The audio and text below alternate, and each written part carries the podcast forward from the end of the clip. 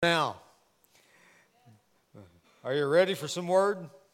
Praise God. Well, I have was looking forward to this series for quite some time, and uh, um, hard to believe it's almost over now. And uh, so, I have been so excited to uh, to share these things with you today, and and uh, over the last four weeks, and and uh, so let's let's just lift one hand together and let's say this together. Say, Father, I thank you for your word. Your word is spirit and life to me. I believe with all my heart that your word, sown in good ground, produces good fruit. Father, I thank you that I am good ground for the word.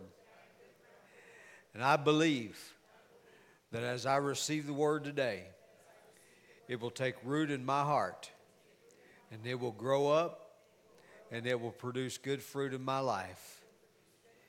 In Jesus' name, amen. Amen. Praise God. But we've been talking about the Holy Spirit, and I've been sharing with you from, uh, from my book uh, that was just released uh, a few weeks ago that we had quite the the difficult time getting those in and available to you, but they are here now. So um, I think most of you probably already have it. If you don't, uh, uh, those are available this morning. But uh, uh I want to just begin today talking about out of Genesis, the second chapter, the seventh verse. It says that God created man from the dust of the earth, and He breathed into him the breath of life. And that word breath could also be translated as spirit. He breathed into him the spirit of life, and he became a living being. And so, uh, from the very beginning, God intended for you, He intended for Adam, and He intended for you to be spirit filled. Who believes that? Who believes God intended for you to be spirit filled? Praise God. That was his plan from the very beginning. He wants you spirit filled. Uh, he did not ever intend for Adam or you to go through this life separated from the Spirit of God. He wanted you to have the Spirit on the inside of you. Praise God that he would be with you and abide with you forever. And we know what happened with the fall, how that, that Adam uh, really, if we get right down to it, what the fall amounted to was Adam declared his independence from God. declared, I, I, I can, you created me to be the ruler of this place, which he did. God, God intended for Adam to rule the earth. Told him, have dominion, didn't he? All right, so he said, have dominion. So he intended for Adam, he intended for the human race to rule this place. But Adam decided, I am going to declare my independence from God, and I'm going to do it my way and he ate the fruit that God had commanded him not to eat of. And that day, he died. He became separated from the life of God. And uh, God began immediately to restore the relationship between man and God. Praise God. And so, uh, for 4,000 years, he began to talk about the plan. Started talking about it all the way through 4,000 years. Then the scripture says, when the fullness of time had come, he sent forth his son into the world. He sent Jesus into the world. And Jesus became the plan to restore man back to God. And so today, there is no reason for you to be separated. There is no reason for you to not have a relationship with God because Jesus came and he removed every obstacle, everything that was in the way, everything that was hindering that relationship with God and man. He came and he restored that, praise God. Now, I want us to look at John chapter 16. Jesus is speaking to his disciples here. John chapter 16, verse number 12, he says, I still have many things to say to you, but you cannot bear them now. However, when he, the Spirit of truth, has come, he will guide you into all truth. For he will not speak on his own authority, but whatever he hears, he will speak, and he will tell you things to come. He will glorify me, for he will take of what is mine and declare it to you. All things that the Father has are mine. Therefore, I said that he will take of mine and declare it to you. Now, notice what Jesus said there. He said, I've got many things to say to you, but as of right now, you're not able to bear it. Now, let's bear in mind that this was prior to Jesus going to the cross. And so Jesus is talking to his disciples who were not born again. They couldn't be. Jesus was the firstborn, and he had not yet risen from the dead. He hadn't been crucified yet. So he hadn't been risen from the dead. And so his disciples, they are not born again men. You have an advantage over them because you now have been restored in your relationship and in your life with Holy Spirit resident on the inside of you. That's an advantage, praise God. And if you have not received the Holy Spirit, if you have not been born again, then today is your day. Praise God. Today is the day that you are hearing the word which will change your life forever. So pay very careful attention today. This is not an ordinary day for you.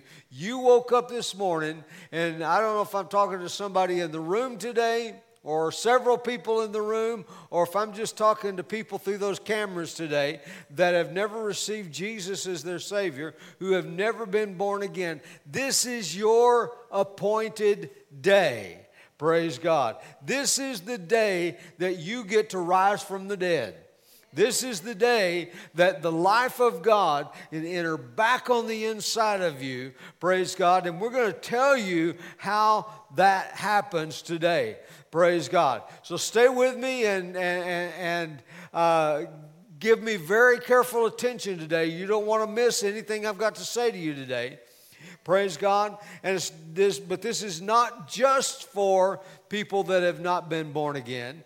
Today's message is for everybody, praise God, because Holy Spirit wants to do some things in and through you, and uh, we've got to understand some things so that, that, that God's best can happen in your life. Praise God. Jesus said, I've got some things to say to you, but as of this moment, you guys can't bear it. You cannot compre- you don't have the capacity to comprehend what I would like to tell you. And so, uh, you know, I believe that Jesus wanted to tell them about Christ in you. That, that, you know, the, the scripture says, Christ in you is the hope of glory. Praise God. And Jesus wanted to tell them about Christ in you, but they could not comprehend that. Praise God. They had no, no point of reference. They could not understand what was going to happen to them not too far in the distant future after, uh, after Jesus is talking to them that day. Not too long after that, Jesus went to the cross. He rose again from the dead. He became the firstborn among many brethren. Praise God. And then, see, it's interesting that just a few days after Jesus went back to heaven, there were 120 of them that were gathered together in the upper room. We talked about this how the Holy Spirit suddenly came. Praise God. And there was in, the, in that room that day, there was a sound of a rushing mighty wind. What happened in the beginning? God breathed into them the breath of life. On the day of Pentecost, God breathed into them once again the breath of life. And they, be, they became living beings again. Now you say, well, that, so were they dead there? Eh, spiritually, yes, they were dead. Physically, they were alive, but spiritually, they were dead. But that day, God breathed into them the breath of life, praise God, just like He did at the very beginning. He breathed into Adam, and Adam became a living being. Praise God. Now, let's, let's move on here just a little bit. Um, you know, Holy Spirit um, came to empower you. Praise God. Look at Ephesians chapter 3.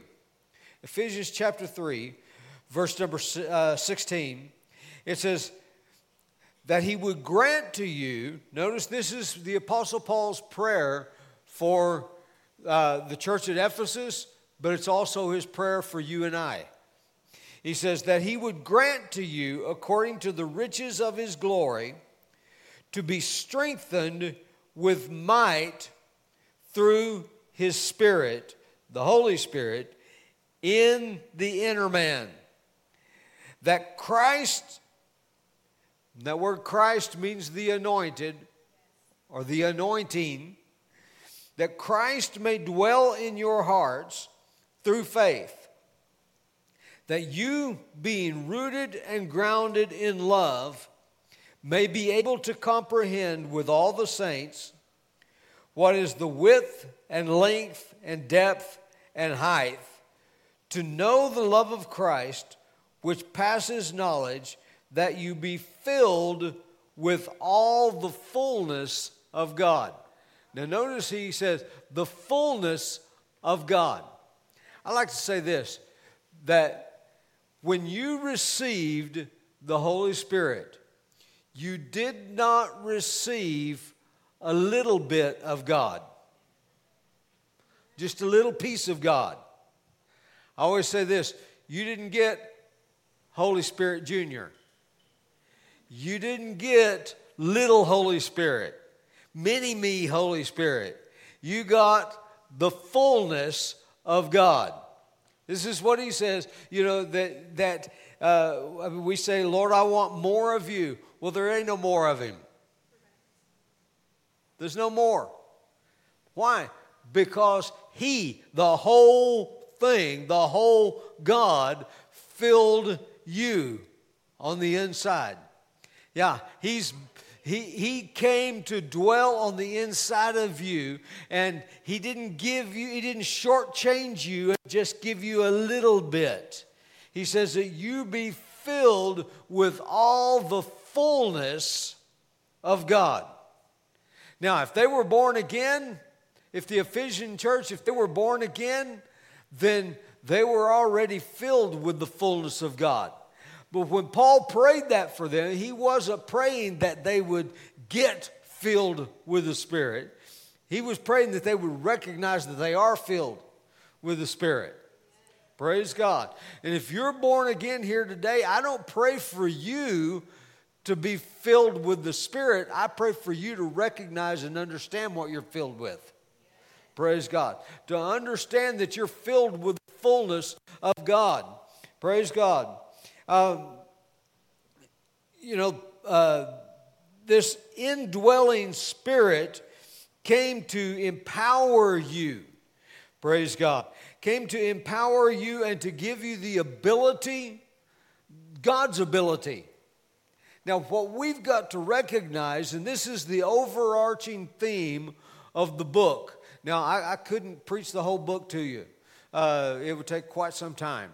Uh, but I want to kind of give you the overview of what this whole, this whole thing is about. It is about learning to recognize the God in you. And when you are filled with the Holy Spirit, you are filled with the fullness of God. That means you have His mind, You have his ability, you have his strength, you have his power, you have his, his might working in you. Jesus said, I'm going to go away. But when I go away, God, in the person of the Holy Spirit, is going to come and He's going to dwell in you. He said, We will come and we will make our home in you. Praise God. And you will be filled with all the fullness of God so that there is nothing lacking. The, the only thing lacking is our understanding of what happened to us. Praise God. And I want you to understand that you have entered into a divine partnership with God.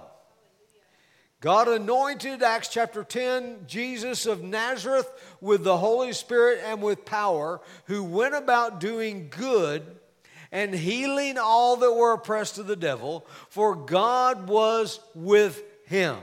God the Holy Spirit came and worked with Jesus, and Jesus said he's going to come and he's going to work with you just like he worked with me. Praise God. See, sometimes we think, well, I, I, don't have the ability to do that. I don't have the strength to, I don't have the, the, the, the capacity to, to do this or to do that. In yourself, in your own strength, in your own ability, that may be true. But what you're failing to recognize is that Christ is in you. Praise God. Christ is in you. And because Christ is in you, you have ability that you have never tapped into. You have might that you have never tapped into. Remember, Peter and John, they went up to the temple right after the day of Pentecost. They went up to the temple at the hour of prayer. And there was a man sitting lame at the temple gate, and he was begging alms. And they said, You know, silver and gold we don't have, but we do have something. And what we have, we're offering to you. And they took him by the hand and lifted him up, and they said, In the name of Jesus Christ of Nazareth, rise up and walk. And the man rose up and he gained strength in his, in, in his uh, feet and ankles, and he went leaping and, and uh, praising God, walking and leaping and praising God. Because what they had was the same thing Jesus had, was the same spirit that empowered Jesus. Jesus went about healing because Holy Spirit was with him. Now, see, sometimes we think that Jesus just did these things because, well, he's the Son of God. He's, he, he was Jesus. I can't expect to do what Jesus did. Well, did you expect Jesus to lie to you? No, nobody expected Jesus to lie. Well, what did he say? He said, The works that I do shall you do also. He didn't lie to you. He said, The works that I do shall you do also. Do you believe him? That's the question. Do you believe him?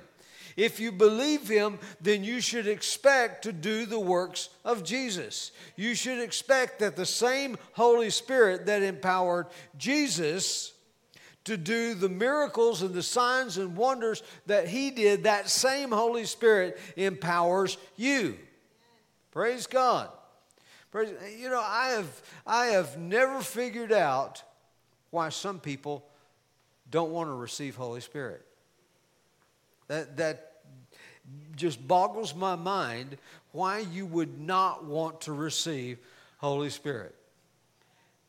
And the, the, closest explanation for that that I can come up with is maybe some people are afraid of Holy Spirit.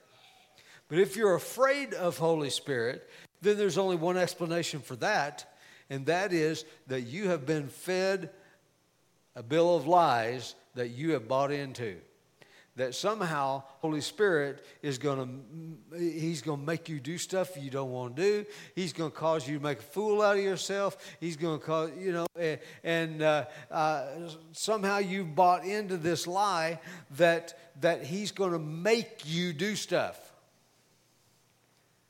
No, he came to work with you. You know, see, here's, here's the thing the devil will try to force you to do stuff. Holy Spirit's not like that. Holy Spirit wants to empower you to do stuff. Praise God. Now, let's look at this. Ephesians chapter 1, verse number 17 says that the, the God of our Lord Jesus Christ, the Father of glory, may give to you the spirit of wisdom. Now, say this with me. Say, I'm wise because I have the spirit of wisdom. Now, that's, that is dealing with, you know, this is how you walk in life. This is how you this is how you know how to progress and how to how to how to navigate this life that is before you. You know how to do this because you have been given the spirit of wisdom. Holy Spirit is wise. If you don't know what to do, anybody ever have a time you just didn't know what to do? I, I don't know what to do. You know, we've all been there at some time. But what you've got to learn to do is look down on the inside of you. And when you look down on the inside of you, the spirit of wisdom begins to rise up on the inside of you and gives you answers. Praise God. There are times, and we, this is a learning process. We have to learn to listen to Him, we have to learn to follow Him. Praise God. We have to learn to call on what He's put on the inside of us. The spirit of wisdom is in you. Now, notice what He said. He said that uh, um, He may give you the spirit of wisdom. And the next thing He says, and of revelation. Revelation, then He says, in the knowledge of Him. Revelation in the knowledge of Him. Revelation in the knowledge of Him. He wants you to know Him. He wants to know that you have been joined to the Lord. He wants you to know that you have that you are in a union with the Lord. Praise God. Now, we don't expect too many times, too many times we don't expect that God's working with us. We, we go into our life thinking we've got to do this on our own. We go into life thinking I've got to, I, I've got to know everything to do. I've got to know all the answers. I have to, you know, what happens to you when when you face a situation you've never faced before, anybody ever experienced that there was just a calm that came over you and you knew that uh, you, you just knew everything was going to be all right because you just knew that, that you had a confidence that, that you knew what to do? You had a confidence that, uh, and a peace that just came over. That's Holy Spirit rising up on the inside of you. Praise God. Now, too many times we, we want to start arguing with the Holy Spirit, you know, because we, we think we know better. But I'm telling you, when the Holy Spirit begins to give you answers, you need to start trusting what he's telling you. Start trusting what he's telling. If he's saying don't do that, don't do it. If he says go do this, then go do it. You know, I'm not talking about being weird. I'm talking about you're walking with your friend, Holy Spirit. And he is he is the much wiser one in this relationship. And because you're walking with your friend, your friend nudges you in the right direction. And he says, Let's go over here. Let's go over there. Do that. Do this. Look for this. Watch out for that. And he's saying those things to us if we'll learn to listen to him because he is on the inside of you. I'm not talking about that you have to, you know, some, sometimes we think the only way Holy Spirit ever talks is, Thus saith the Lord. He speaks King James English. And he says, Thus, thus saith the Lord. And then we know it's the Holy Spirit. But that's not the that's not the way, only way. I mean, sometimes he does say that, but that's not the only way he talks. It's not the only way he talks. Sometimes there is a witness on the inside of you that you know. I mean, do, let me just let me just say this. Your mind, when you, when you have an idea does it come to you like, Thus saith your mind? Nobody thinks like that. You know, thus saith your no, your mind doesn't doesn't process things that way. You just have this thought that comes, you know, I, I love this that it says that the word of God is quick and powerful, sharper than any two edged sword, piercing to the division of soul and spirit, and of joints and marrow, and of the thoughts and intents of the heart. So there is there are thoughts that are going on, and there are intents of the heart that are going on. And you don't have to stop and think, oh, was that the Holy Spirit? when you develop a relationship with Him and you begin to walk with Him, He just gives you thoughts and intents of the heart so that there is just a knowing and you just do. Do you realize this is why we don't need the law anymore?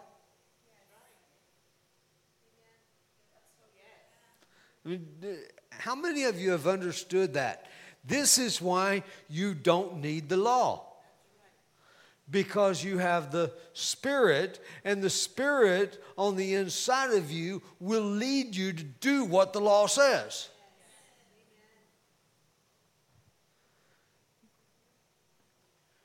Thou shalt not steal. The Holy Spirit on the inside of you instinctively says to you, you don't, you don't hear these words rise, thou shalt not steal. No, you just don't steal because you have a relationship with Him and you don't even think that way. Praise God.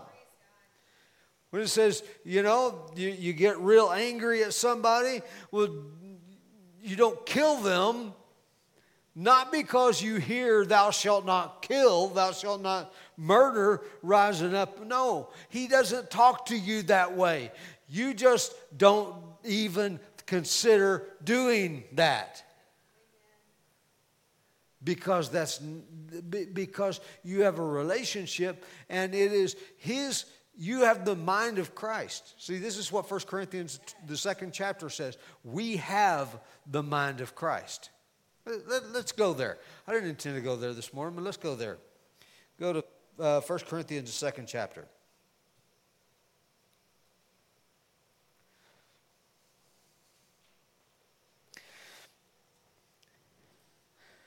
Verse 6 However, we speak wisdom among those who are mature. Yet not the wisdom of this age, nor the rulers of this age who are coming to nothing. But we speak the wisdom of God in a mystery, the hidden wisdom which God ordained before the ages for our glory. Which none of the rulers of this age knew, for had they known, they would not have crucified the Lord of glory. He said, This is a level of wisdom which is beyond human comprehension.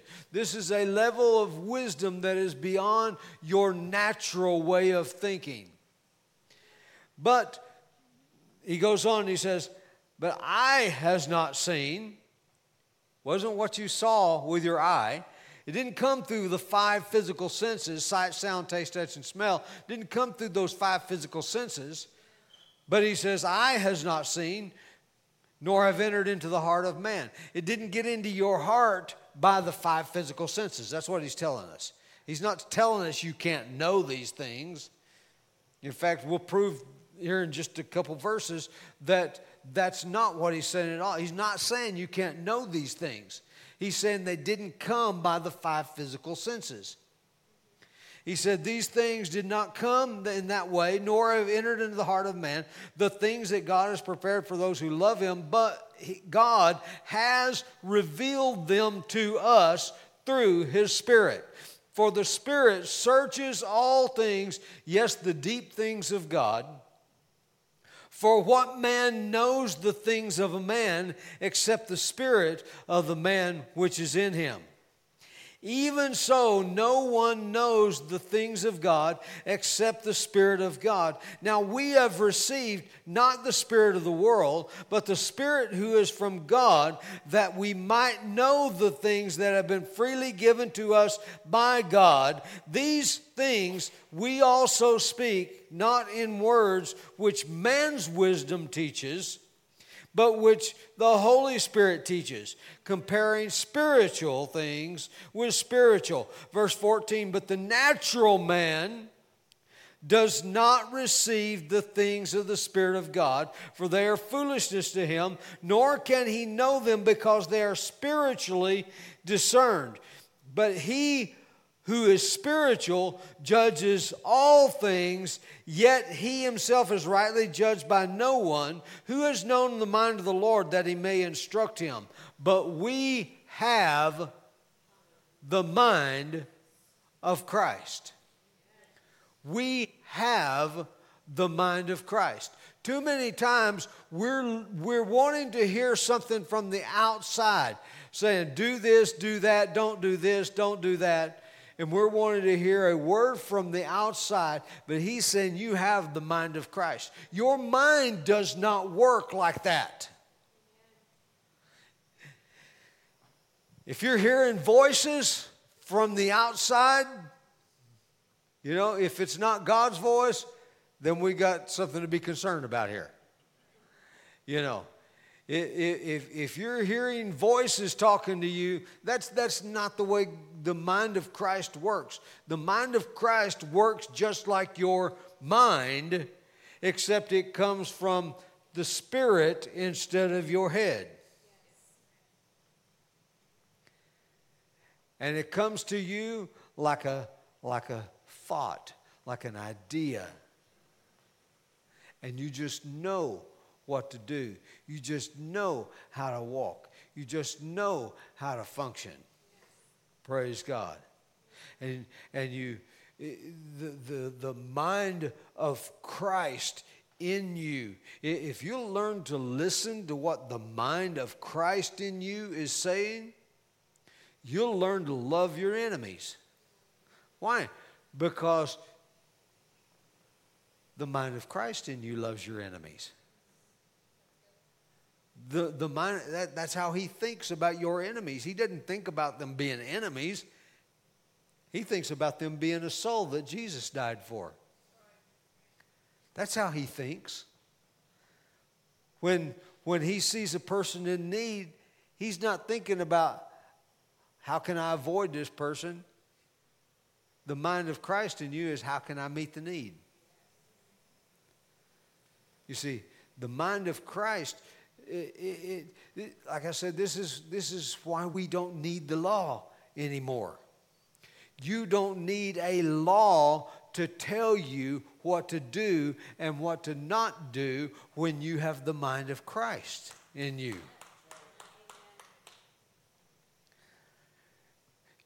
And, and, and I'll say this you don't need a preacher to preach the law to you every Sunday morning. You need a preacher that will tell you you have the mind of Christ and that he will teach you what to do. He will never, ever lead you to do something that is contrary to the Word of God. Never. Praise God. You know, Jesus said that if you're angry with your brother without cause, you've committed murder already in your heart. So you, you, you've already murdered him in your heart. But the mind of Christ on the inside of you doesn't say, don't murder him. The mind of Christ on the inside of you loves him. You see, when the rich young ruler came to Jesus and, and he said, uh, uh, You know, good master, what can I do to inherit eternal life? And the Bible says that Jesus looked at him and loved him. Didn't know this guy, but Jesus looked at him and loved him.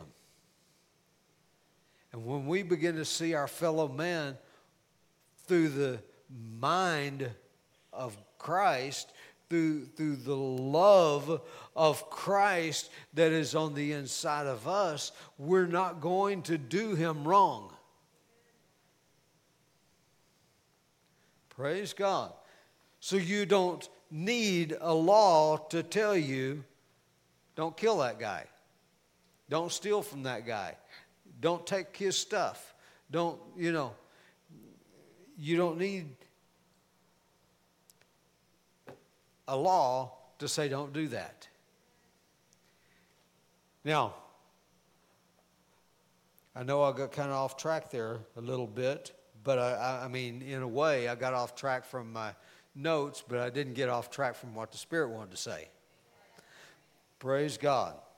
Praise God. Now, Ephesians chapter 6, verse number 12 says, We see the rulers of this age uh, clarified here. He says, For we do not wrestle against flesh and blood, but against principalities, against powers, against the rulers of the darkness of this age, against spiritual hosts of wickedness in heavenly places.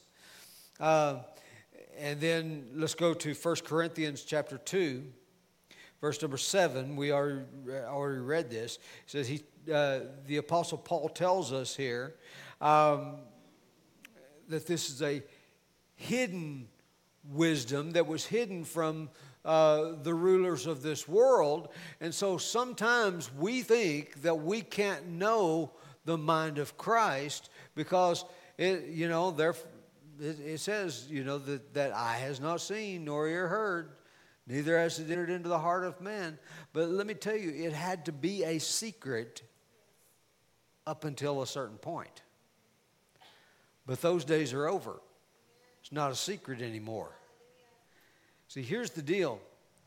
If the devil had known what was going to happen when he nailed Jesus to the cross, says he would not have crucified the Lord of glory. If he had understood what was about to take place, he didn't know. See, Jesus was the embodiment of the anointing. He is called Jesus Christ, or Jesus would be better said, the Christ. Jesus, the anointed one. Jesus, the anointed one. But then the Apostle Paul says, Now you are the body of Christ. So let me paint a picture for you here. Jesus comes into this world anointed of Holy Spirit. And he is called Jesus the Christ. Jesus the anointed, how many? One. Jesus the anointed, one. There was one that was anointed by Holy Spirit. The entire uh, fullness of the Spirit rested upon him, and he, he had the, the anointing without measure. He had every spiritual gift operating in his life. He had the full, the full thing, all of it going on. But then Jesus, I, I talked about this last week, he could be one place at one time. But the glory of the Lord was supposed to fill the earth. But because Jesus was limited to, a, a, to one physical body, he could be one place at one time. So when his friend Lazarus was sick, Jesus is away. So Lazarus dies because Jesus is not there. Mary and Martha, they said, if you'd have been here, our brother wouldn't have died. Well, he wasn't there. He could be one place at one time. But Jesus had a plan. And this is what Jesus was saying. I wanted to tell you this, but you're not able to comprehend this yet. I am going to go back to heaven. It's going to be good for you that I go back to heaven because when I go back to heaven, then Father is going to send Holy Spirit in my name, and he's going to fill every one of you. Now, I like to refer to this as the devil's recurring nightmare because there's one guy that's anointed and filled with the Holy Spirit, Jesus. And he is walking around wreaking havoc on the devil's kingdom. But then they, they finally nail this guy to the cross. They nail Jesus to the cross. He dies, and the devil thinks he won. But what he didn't know, the part he wasn't able to, had the devil known, he would not have crucified the Lord of glory. If he had known what was about to happen, Jesus rose from the dead, and if that wasn't bad enough, 50 days later, there's not one, but there's 120. Because the Bible call, refers to Jesus as, as being the seed that's planted in the earth. Seed that's planted, when a seed's planted in the earth, you don't expect to just get one back. Why are you going to garden? Just go ahead and eat the one. But you, you know, you expect to get multiple of the same thing back. Not, now get this, not a different kind, not a different species. Not a, you know, if, if you plant corn, you expect to get corn back, not a different variety of corn. You expect to get exactly the same thing as what you planted. God planted his son Jesus in the earth, and when he rose again from the dead, praise God, then the Spirit came on the day of Pentecost, and there was 120 that got born again. Jesus was the firstborn among many brethren, but not the last. And it's still happening today, and the devil thought, I mean, his worst nightmare was Jesus. But that got a whole lot worse.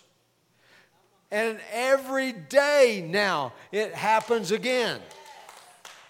It happens over and over and over and over. The devil's worst nightmare. You, you want to give the devil a headache? Go lead somebody to Jesus, and there's another one. Praise God.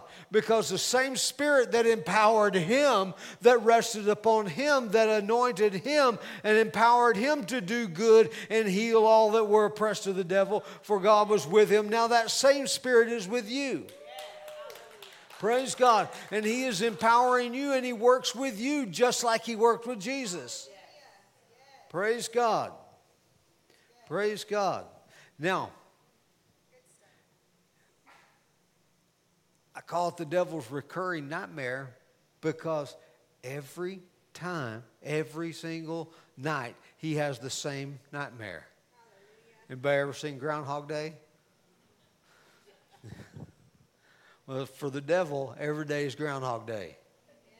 Happens over and over and over and over again. Praise God. And then, see, then it even gets worse every time one of you realizes what you have. Every time one of you figures out that I can do the works of Jesus, it, get, it, it all just gets worse again. Praise God. Praise God. And this is this is why this is what I wanted us to know. This is why I wrote this book because I wanted you to know you are in a partnership with the Holy Spirit. This is not a religious exercise or a religious practice. This is a partnership with God, the Holy Spirit. Now, as long as we think that Holy Spirit is, well, you know, you ask a lot of Christians, what's Holy? Oh, that's speaking with tongues. As long as you think that's what the Holy Spirit is, devil's okay with that because that won't cause him much trouble. Now, when you realize that this is the same spirit that anointed Jesus, when you, when you realize that this infilling of Holy Spirit, this anointing of Holy Spirit makes me just like Jesus. Praise God.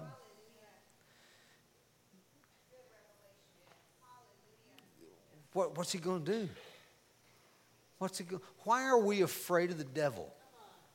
Uh, let me just let me just ask. Why are we afraid of him?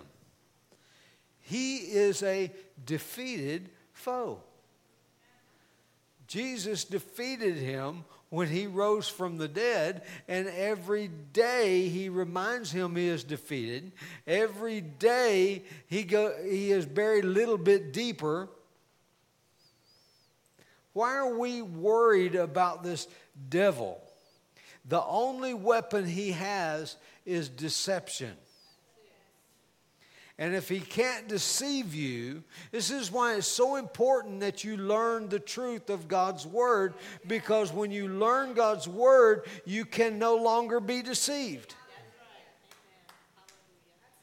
He can no longer uh, mess with you because you know who you are, you know what you have, you know what you can do. Praise God. This is why it's so vital that we get a hold of this. Praise God. This is not just, oh, I speak with tongues.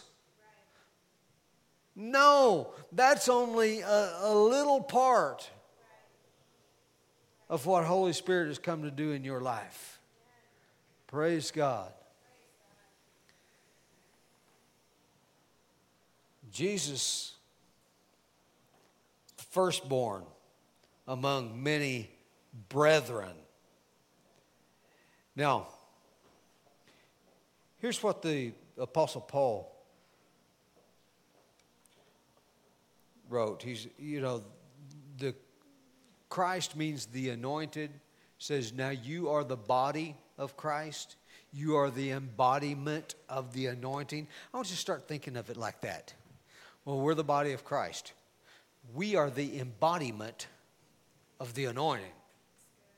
Jesus was the embodiment of the anointing. But the purpose of an anointing is to, to loose chains and break yokes. Jesus went back to heaven. There are no yokes or chains in heaven. So he left the anointing here. He left it here because this is where the yokes and the chains are. So he left the anointing here. He went back to heaven. Now he sits at the right hand of the Father. And he administrates the church, which is his body. He is the head, we are the body. He administrates the church from his seat at the right hand of the Father. Praise God. But now you are the embodiment of the anointing. So the anointing in you is what breaks the chains, is what looses the, the yokes. The anointing that is in you, you are the embodiment. Praise God. Praise God. Now,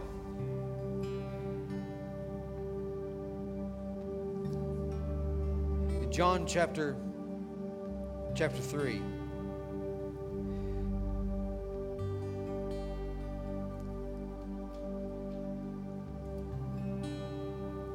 says, For he whom God has sent speaks the words of God. For God does not give the Spirit by measure. But of us, the scripture says, Now you are the body of Christ and members individually. See, he was all the members, But now, see here, if we want if we want this to work the way it's supposed to work, we got to remember we are members individually. Him was the Spirit without measure, but now you have been given a measure of Christ's gift. And so we don't have the full ministry of Jesus until we start functioning together. Praise God. Do you, do you get that? You got a part. I've got a part. Somebody else has a part. There was a song that came out back in the, goodness, must have been the early 80s. Yeah, you know how old I am. But it said, No one of us have it all together, but all of us together have it all. So when we learn to function together, once again, the ministry of Jesus is duplicated in the earth. Praise God. I put my part with your part and everybody else's part, and we come together and we begin to flow together. It's not about, you know, uh, it's not about me and what I do, it's about we. We are the body of Christ. Praise God. For the body is not one member, but many. Praise God. Ephesians chapter 4, verse 7 says, But to each one of us is uh, grace was given according to the measure of Christ's gift. It takes all of us functioning together to duplicate the ministry of Jesus. Now, Colossians, the Apostle Paul wrote, he said, that Christ in you is the hope of glory. Christ in you is the hope of glory. The anointing in you is the hope of glory. Praise God. Praise God.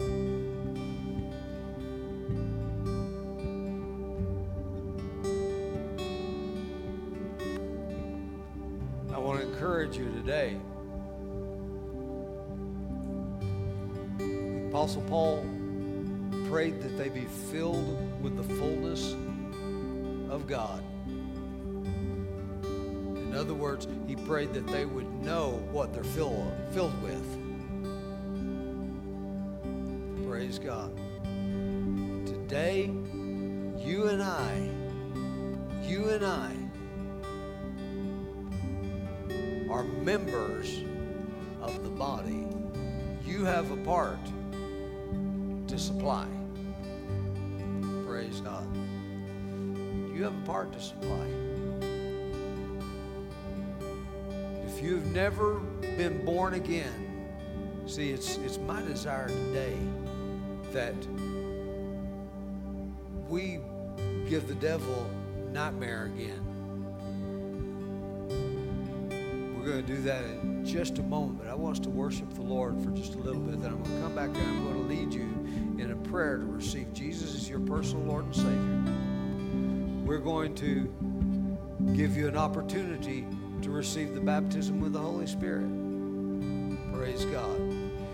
We're going to minister healing to those in need of healing today. Praise God. Let's worship just a minute.